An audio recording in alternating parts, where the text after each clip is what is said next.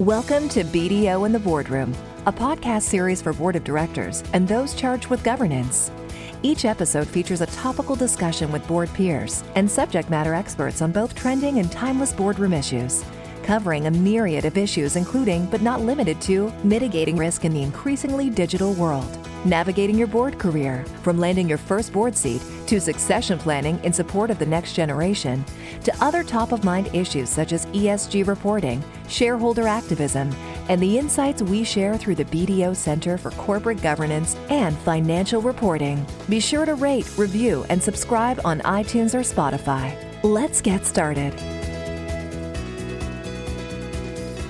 I'm Amy Rojik, Director of BDO Center for Corporate Governance, and I'm so happy to have the chance to sit down with Vanessa Teitelbaum, Senior Director of Professional Practice at the Center for Audit Quality, or CAQ, to discuss the critical role audit committees play in integrity of capital markets and how transparent disclosures about their oversight practices can provide significant value in the protection of investors.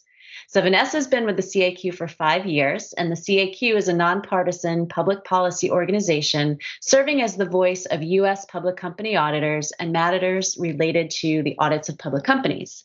As an in house expert and resource on auditing and accounting practice issues, Vanessa leads task forces comprised of audit partners and technical experts from the public company audit profession relating to proposed standards and other current issues facing the profession.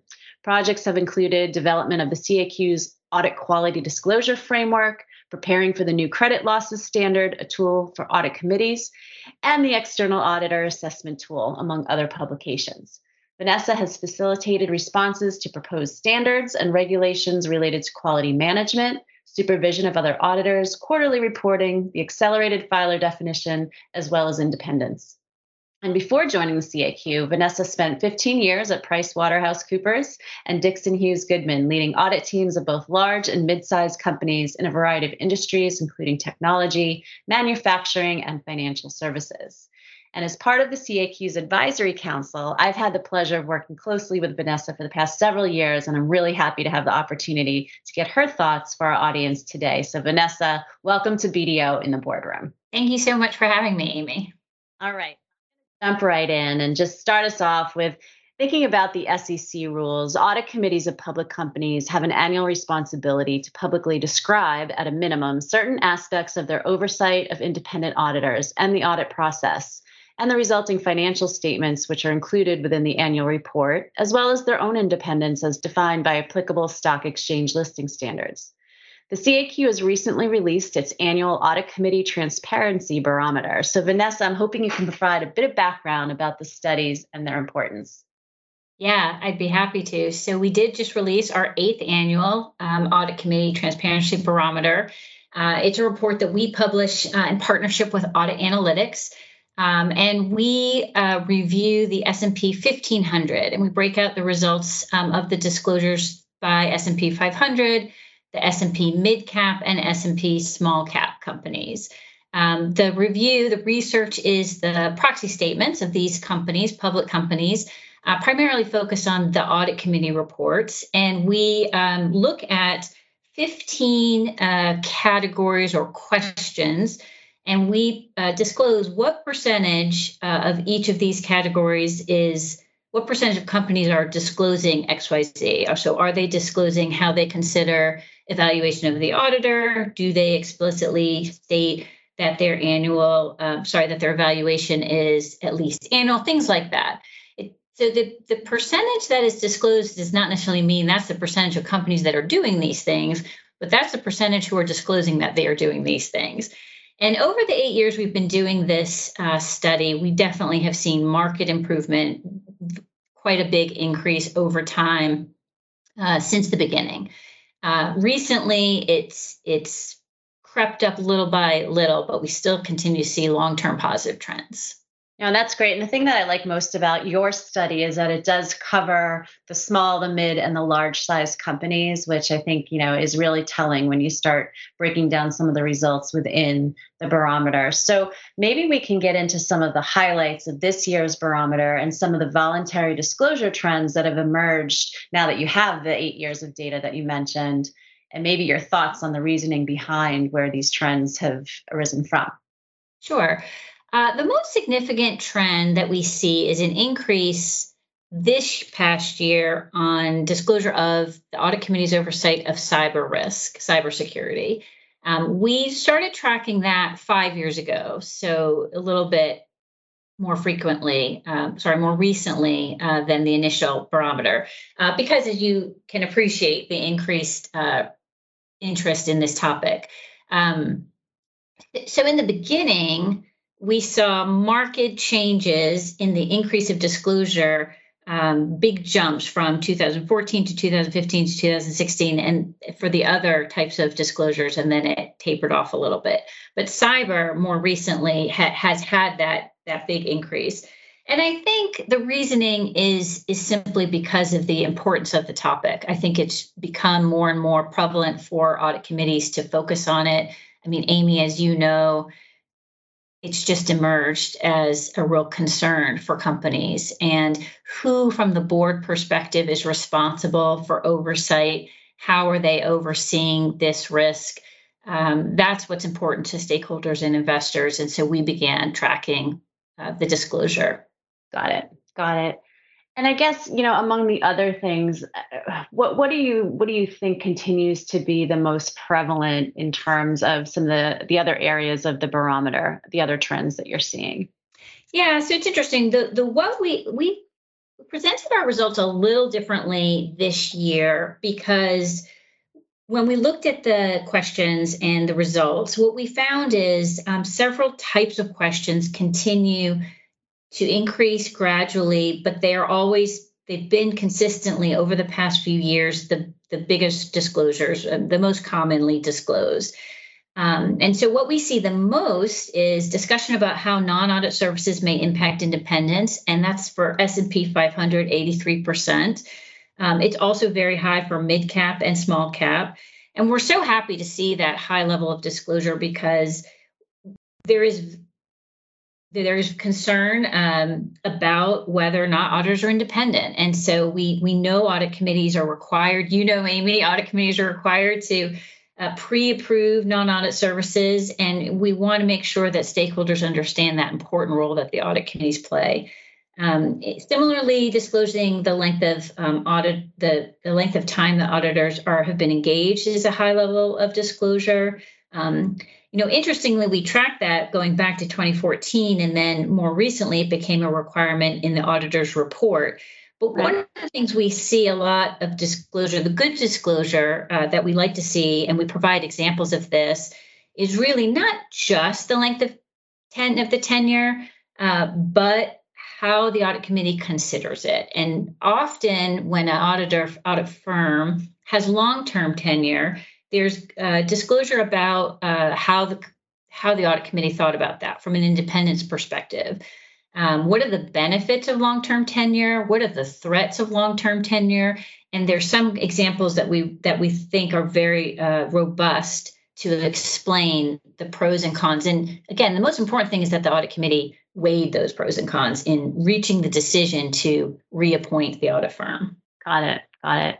And and I know there there's some other trends that maybe you're looking for more from audit committees. So maybe you can share a little bit about that.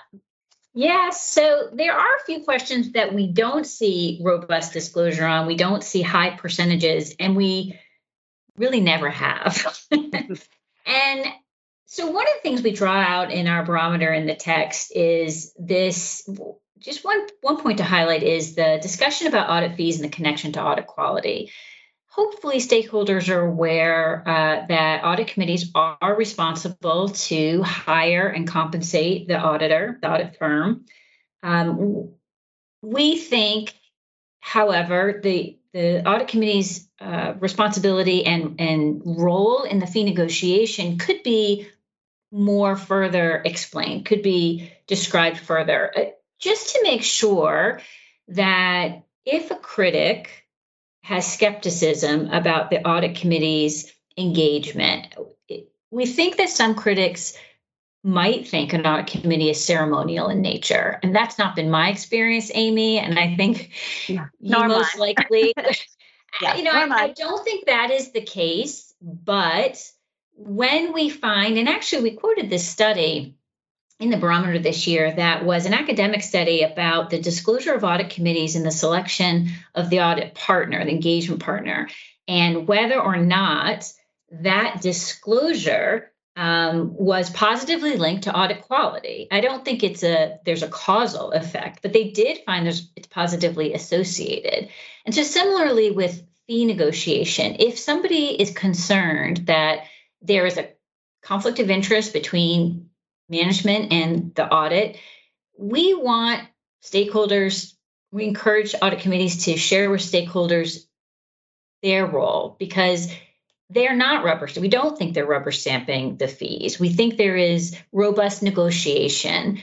Um, there's challenge. There's questions. There's we've heard from audit committees they will challenge if it's too high uh, to be efficient, but also if it's too low. Are there concerns about uh, cutting corners. And so trying to get out the, the process of negotiation or the process of how they're involved in the audit partner selection it, it's more it's not just are you involved but how are you involved? And so some of the examples we get into we like to see that description. We think it's it's helpful to um, to stakeholders. And and again i think it's interesting that the the study found that it was in fact based on their analysis of how they um, measured audit quality, they found a positive association.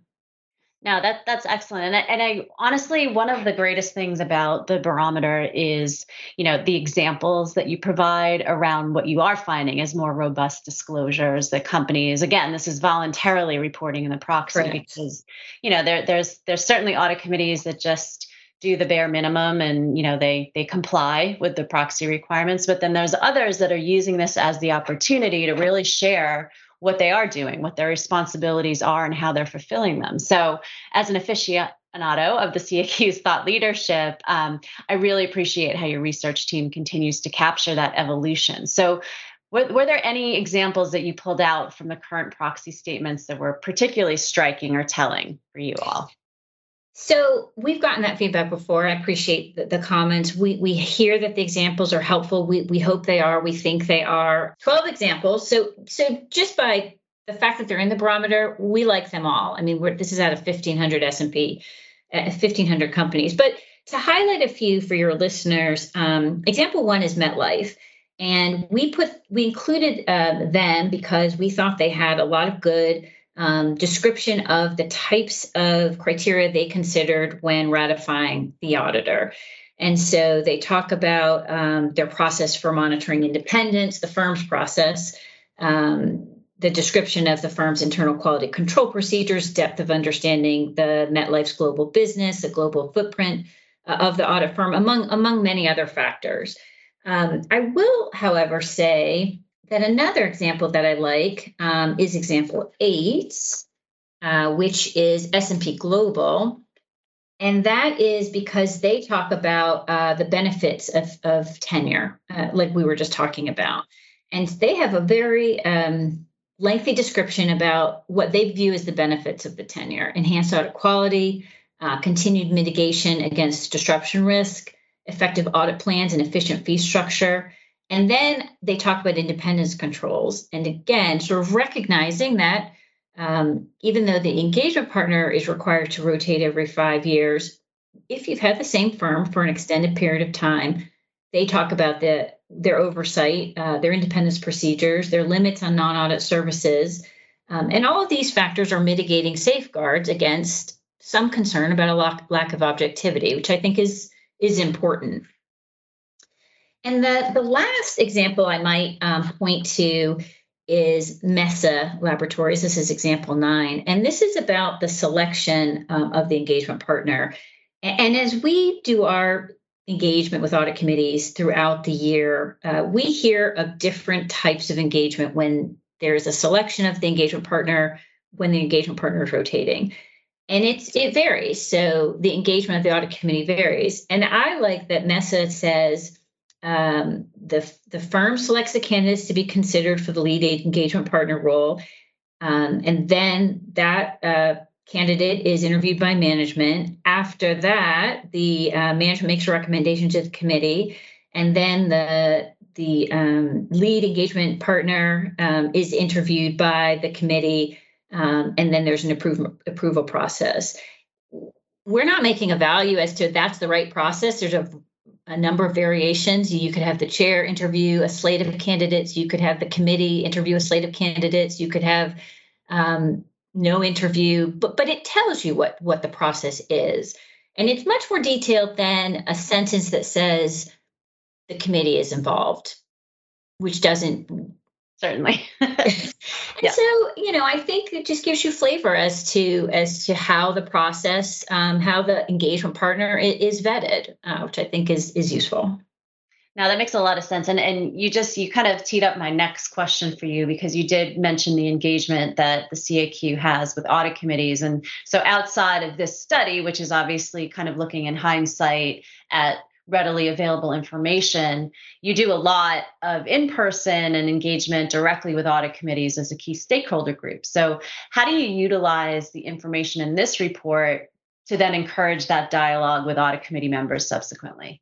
Yeah, thank you for the question. And, and one of the things we've done recently um, is uh, mobilize what we call an audit committee council, and, and that roster is on our, our website. Um, but it's a group of eight um, audit committee members volunteering their valuable time. Um, and and the, the way that we use that group and other engagement uh, outreach efforts is to really try to keep our finger on the pulse of what matters to audit committees. We, as an organization, are governed by um, member firms through our advisory council, working with people like you, Amy. We we get input from from accounting firms, but we really just don't want to be an ivory tower. And we we think regulators are, in my view, they're um, you know they're they're servants of the public interest um, and trying to do the best from a public policy perspective. But I do think audit committees are in the trenches. They're busy. They're practical. They care about audit quality. Um, they care about disclosures, but they're balancing a, a lot of information, and so I think we just want to make sure that we are hearing from them what really matters to them. What do they really care about? And when they read something like the barometer, we had an audit committee council member tell us this year that he wasn't familiar with this with this with this publication.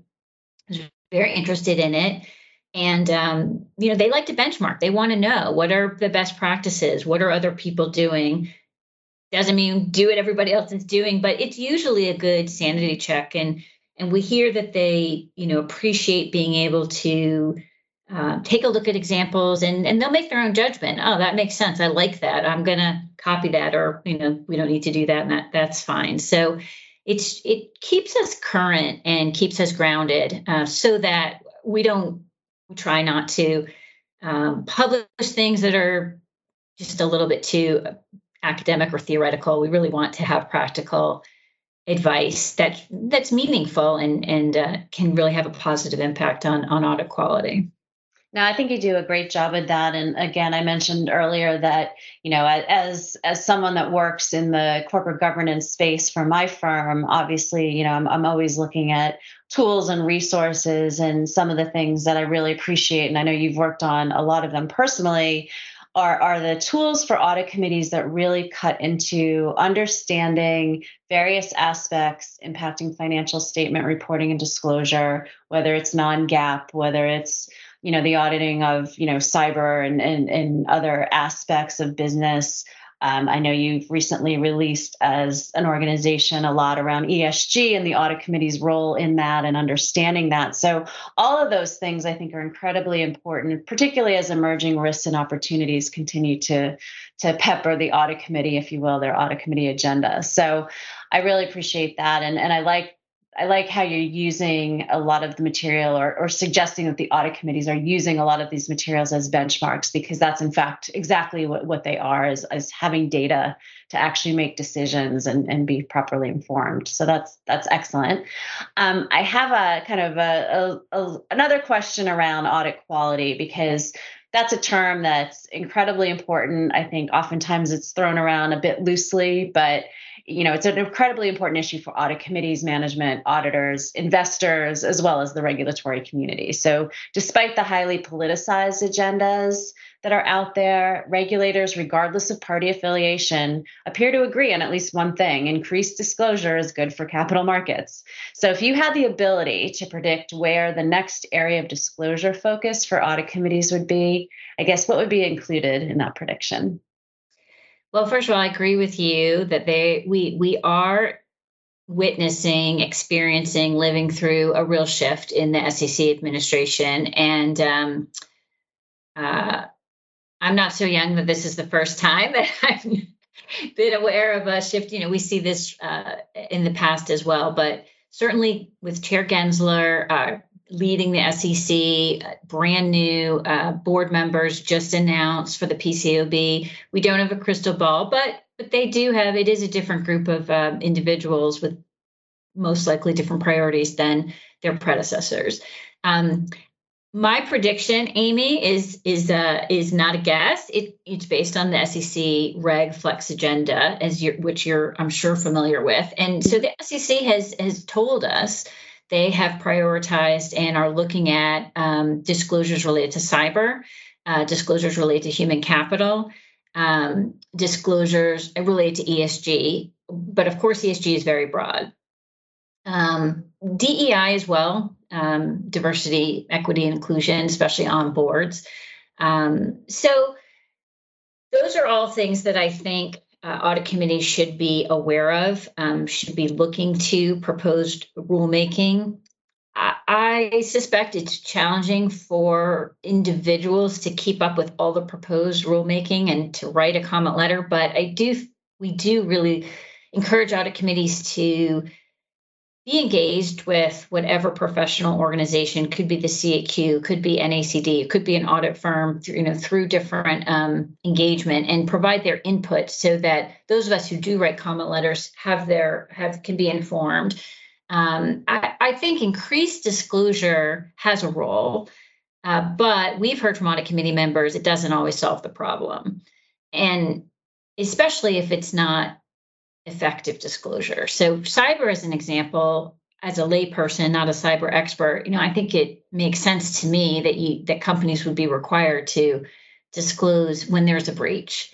Um, however, again, as a layperson, I'm sure that's harder said than done, as most of these things usually are. What is the definition of a breach, or how, how do you really operationalize that? And what happens if you flood your stakeholders in the market with too much information and and then you lose um, you lose sight of what's really important. So I think it is a challenge to to balance disclosure and to provide you know the right level of disclosure.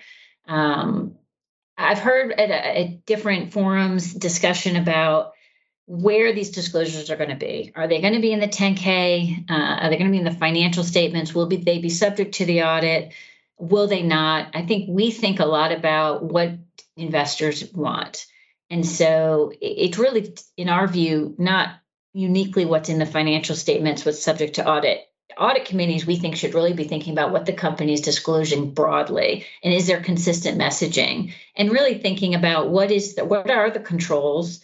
Maybe it's more the disclosure controls and procedures versus sort of the quote unquote SOX 44B controls over information that investors might find decision useful. And so um, that's one thing we've heard a lot of audit committees talk about. Do they have a good understanding of what the company is publicly disclosing in a lot of different forms on their website um, to investors? And you know, we most companies that we know of have a really robust process about information it's filed with the SEC. But what about other information? And so I think that's something a lot of audit committees are thinking about. I think a lot of companies are taking the opportunity that ESG is presented to do just that as well, because I think that's really kind of a, a, a, good a good capture of all the information that's coming out from a company. To your point, whether it's on their website, whether it's in other standalone reports that may you know capture the attention of regulators. I know you know recent comment letters from the SEC have been focused on climate disclosures, which yeah. is another huge area of interest. And, you know, they're questioning whether, you know, things that are getting disclosed in a sustainability report should perhaps also be some way, shape, or form tied into financial reporting within the 10K and, and has the company thought about that? And what are they doing about that? Not necessarily that they need to report, but you know, has the materiality of those other uh, other disclosures been considered in the scope of financial reporting. So we're going to see a lot more of that. That's that was yeah. my prediction. Um, I, probably I not not a stretch. yeah, no, I agree that. 100%. Climate related disclosures in the financials, the impact. I think there is a big big focus on that, and I think I've heard you know audit committees say acknowledge some some industries i think already probably do that really well. And and um, i think it's something that's emerging. And frankly i've just heard some audit committee members say they haven't focused on it that much. And so i think auditors management and audit committees all need to be thinking about it. Um, amy i think you know we have a, a good publication that provides examples of um, of where climate change may have a big impact on your financials and and where it may not. I mean definitely depends on on the circumstance but um i agree with you that's an important one. Yeah i i think you know the the bottom line under all this for audit committees is really continuing education. Mm-hmm. and and whether you get that from you know governance sources whether you get that from your auditors whether you pick up caq's materials i think it's just a continuing process for all. And and you you know we we always encourage our audit committee members um, to engage with us, to engage with others, and just remain that you know constant student, if you will, of of emerging issues and and areas of focus. So, Vanessa, I wanted to thank you very much for your time today. And look forward to hopefully having you on again. I'm sure we'll have lots to talk about in the, in the coming year. So, thank you very much, and thank our audience for tuning in to another episode of BDO in the Boardroom. Thanks, Amy. You for listening to BDO in the Boardroom. Past episodes and related insights are available at bdo.com slash BDO Boardroom. Or you can go to iTunes or Spotify to rate, review, and subscribe. The views expressed by our guests do not necessarily reflect the views of BDO. For more information on the BDO Center for Corporate Governance and Financial Reporting and the resources we provide, visit bdo.com slash BDO Knows Governance.